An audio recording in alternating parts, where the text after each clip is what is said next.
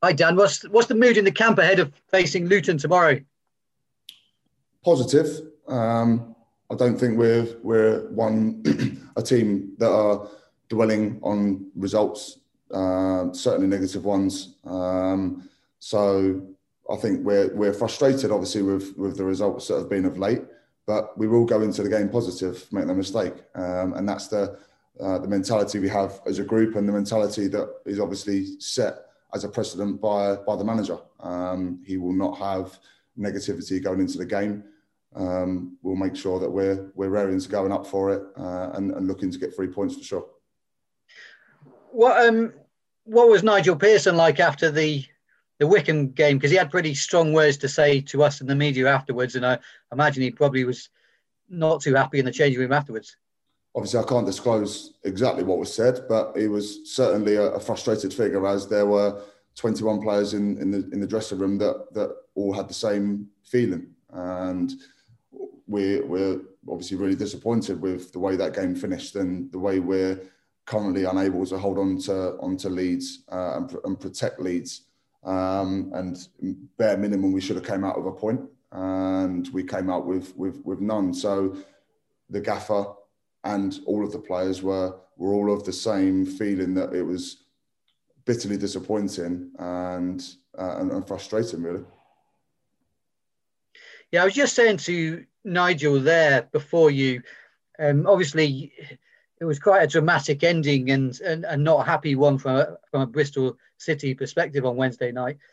But you did finish that game with sort of five young players on the pitch, the likes of Noah Massengo, only a teenager, Bakinson was excellent in that game, only 22 years old. Cess, um, even Sessegnon at fullback, I think he's only 20. Obviously, Antoine, 21. Um, Sekou 21 as well. So it's quite a few young guys in there. Does that mitigate the ending at all? Because they're maybe learning a lot of the time here as well. They are learning, um, but they're not stupid. And I think they all know what the remit is going into a game like that, into the last knock-ins of of, a game where we had the lead uh, and we didn't protect it well enough. We conceded. And then we've got a point to protect, if not going on and, and trying to regain all three. And none of those players, I would say, are yes, they're youthful, but none of them are naive enough not to know what the, the, the remit is for going into that situation. They've all been in that situation, maybe not in championship games specifically, but you look at your names you mentioned there. Antoine has now played 35, 40 championship championship games. Tyreeq is probably not too far behind that. Uh, Han Noah's must be approaching 100 games in the championship. Um, and yes, they are young, but they are they have learned and they have learned quickly, and, and you have to in the championship.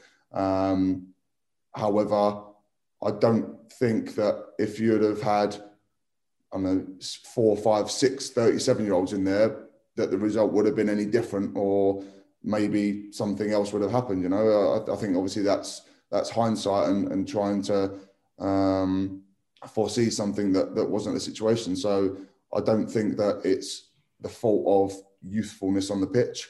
Um, and as senior boys, we need to be making sure that whatever the message is to get whether it get over the line as as, as a point or to, to chase all three, um, but certainly not to concede two in the last 20 minutes of a game.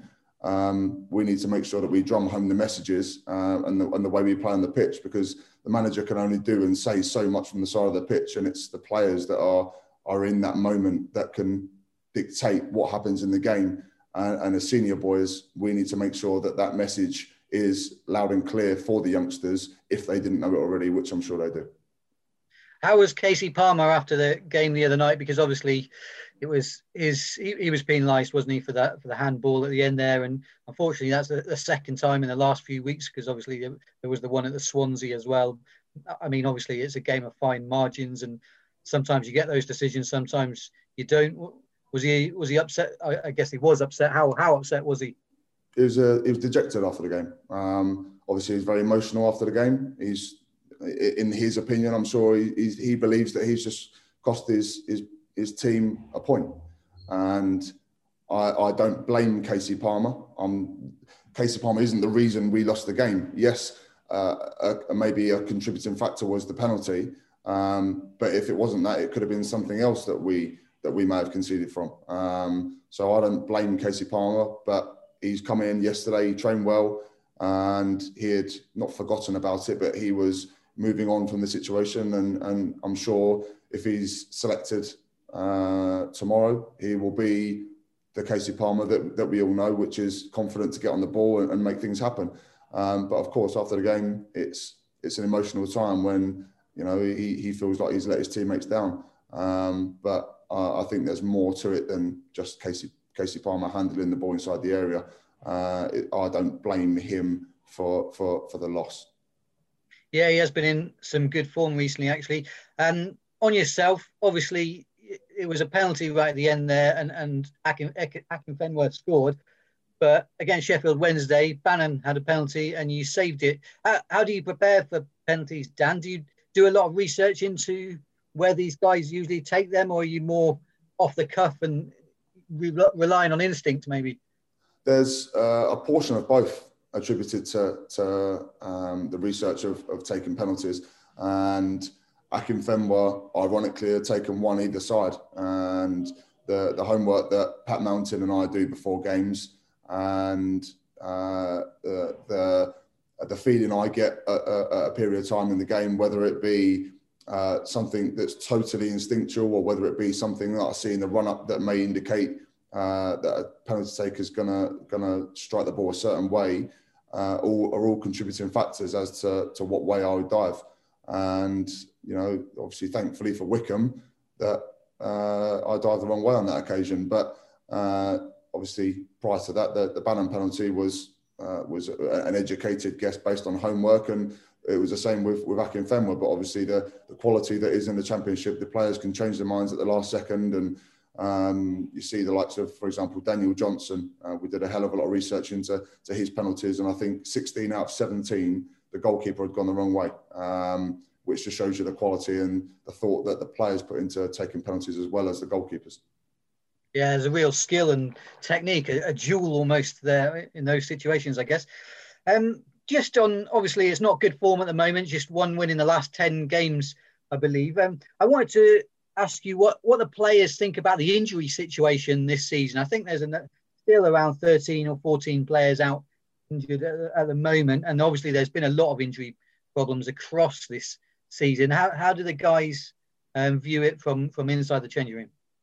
Well, we know we've lost a lot of quality due to injury. And I think if you would have said to a couple of younger boys that they would have played the, the massive games that they've played uh, looking over the course of a season, I think they probably wouldn't have agreed with you because there is a lot of quality that perhaps would have started in front of them due to age and experience, as as um, as we are talking about before. So you know the likes of Andy Weimann, Chris Martin, Nathan Baker, uh, Joe Williams, Liam Walsh are all players, and I, I apologise if I've, I've, missed anyone off that list, but um, they're all players that were would I'm sure be competing for starting 11 places in our team. Alfie Mawson, another one that you know, started the season off really strongly, recovered from a knee injury, uh, and, and, unfortunately was was set back again. But um, we've got so many players that perhaps wouldn't have expected the game time that they've had due to the amount of injuries that we've that we've we've had. But I, I don't think there's anything in in the, in the, the dressing room that we're you know there's no inquest in the dressing room or no blame being pointed. Uh, I think a lot of it is, is is unfortunate. Obviously, I'm not a physio, I'm not a doctor. I don't know the ins and outs of all these injuries and, and why they may occur.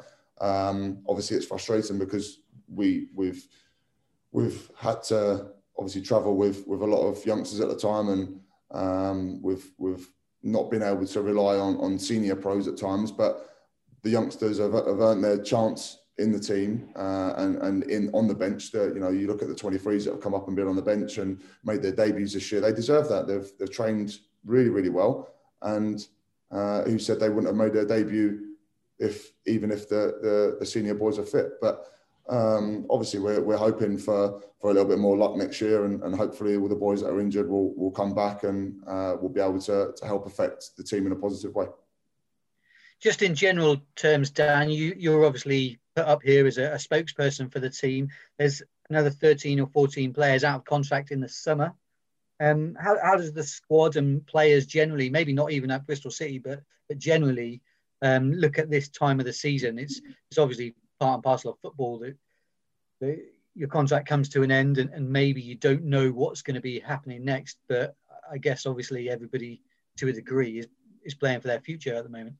Hundred um, percent. That's that's the way I look at it. Whether you're out of contract, in contracts, obviously, myself, uh, I've, I've got two years left, so I'm not in, in the same boat as, as some of the boys who are out of contracts in, in a matter of weeks, but they are playing for their futures. And um, whether it be consciously or subconsciously, I'm sure there are boys that are, you know, concerned about their futures. The boys have got mortgages to pay, boys have uh, have got kids to feed, um, and I, I'm, I'm I don't mean to to be playing a violin there, but you know, it, it's it's all relative, isn't it? There's there's there's lads that are at the moment don't have a job uh, in a matter of weeks, and with the the uncertainty and the, the precedence of times that we're in at the moment with with COVID, um, obviously it's not a, a, normal out of contract scenario for those boys. Um, so you know, I, I, would personally, if I was in that position, I'd, there's there's no doubt about it. I'd be concerned based on on my future, of course. And but at the same time, I, I don't see any of those boys not giving us everything um, and not training properly, not preparing properly. Uh, the, the the phrase on a beach, I don't see that in the changing room. There's there's none of that. We we wouldn't accept that. I, I certainly wouldn't accept that as an individual. Um, you know, I, I, I, think there's boys that are, are are concerned, of course, but they are also playing for their futures, and they know that at the end of the season they will have a conversation, I guess, with the football club, and whenever the football club sees fit, they will they will hold talks with those individuals. Yeah, just finally, then obviously we've mentioned there about about the bad form and everything, and it is unacceptable, I think, to a, a lot of fans, and they can't understand some uh, this this bad run the club is on, and obviously to a degree, the, the result and, and ending of the game at Wycombe was was embarrassing to an extent. Um, how does the club snap out of that and, and turn turn this around? Because it's a sustained bad run of form now. It is. Um, it's, it's been a very different season, and it's easy to blame injuries. It's easy to blame COVID. It's easy to blame the uh, the change of manager. Um, but I think the um, us as players need to address the form on the pitch first and foremost. And uh, if we can go into the summer on the back of three positive results in the last three, then I'm sure that that goes a good way into um, having some positivity going into the summer, into next season. But at the same time, we we are fully aware that this season, on the whole, hasn't been good enough, and that's not good enough from individuals, not good enough for from us as a team. Uh, and I, I, I, totally understand frustration of the fans. I mean, I, am I'm active on social media. I'm not always posting, but I, I see things on social media. Uh, I see the frustrations. I, um, I, am I'm, I'm aware that obviously the fans aren't happy, and and I understand, totally understand, because as a player, I'm not happy with with with the form in the same vein.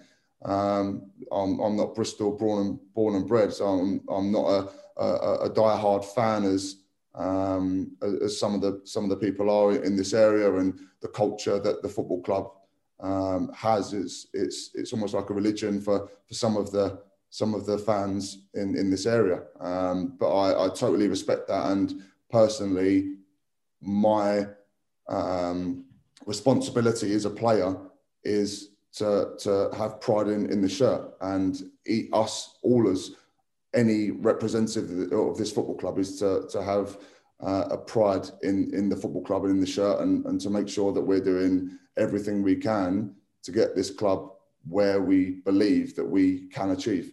Uh, but at the moment, the, the, the, the idea is obviously finish the season strong, and that's where that's where our focus remains. Good luck for Sunday. Cheers, Dan. Thanks for your time.